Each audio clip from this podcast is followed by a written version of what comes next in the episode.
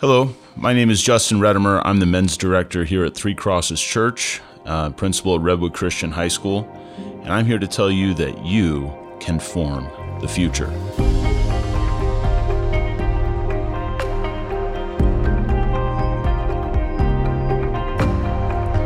Before you read this, I would encourage you to return to Pastor Danny's sermon from January 8th, 2023, and listen to what he says about the narratives we are fed by the world about our place and purpose in creation, and specifically how those narratives are at odds with the narrative the Bible uses to place us. We read the Genesis creation narrative and see that God has created the earth as a temple, of which all man made temples are pale imitations filled with mountains, rivers, oceans, plants, animals, etc., and has placed humans, his image bearers, at the center of his great creative work. This reality becomes even more explicit in Acts when, in the room, as the believers pray, we are presented with a reinvention of God's Spirit descending on Mount Sinai.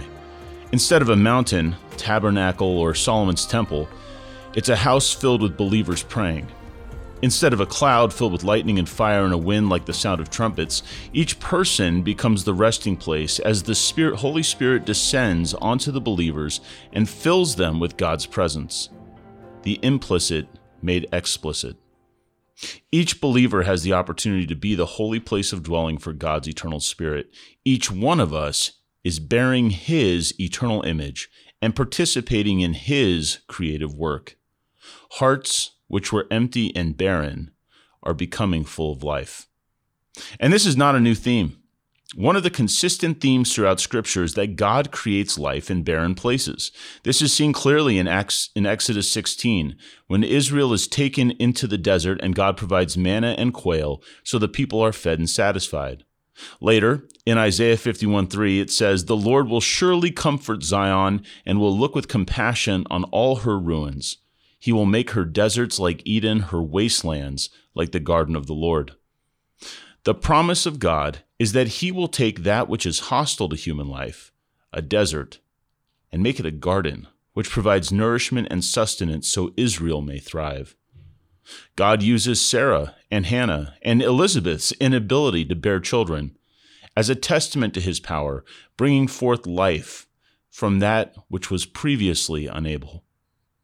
And so we see that this aspect of God's character is immutable and repeated. He is the author of life. And if we are to bear his image, filled with his spirit, we are called to be authors of life also. This is no easy task in our modern world. Life is messy, it is unpredictable, its outcomes are often unpleasant hands and shared air can transmit disease. Playgrounds and children's games will cause injury. Fabric will wear and wood can chip and crack. Relationships will fade. People will grow old and die.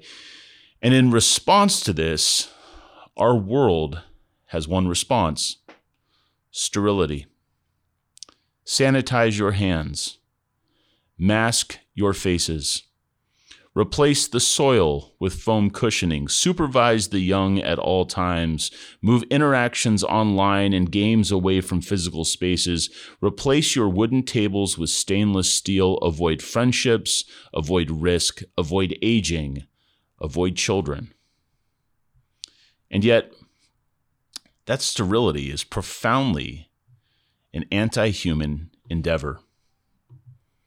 See, people regularly remark that while Jesus seems to teach on every aspect of life money, God, work, the poor he almost never teaches about children. And this is true. One of the few places we find Jesus having anything to say about children is in Mark 9:33 through 10:16. It's a fascinating stretch of scripture and one that has a great deal to say about how to live in a profoundly pro-human way the most human friendly way of all, by suffering the little children to come to him. See, while it is true that in the power of Christ's death and resurrection, through discipleship and baptism, we are able to create spiritual children, ultimately, the most pro human move of all is to reject the world's encouraged sterility and bring more dwelling places of the Holy Spirit into the world. Have children and have them often. Reject the world's sterile advice, and in forming your future, you will make sure the future is given a form.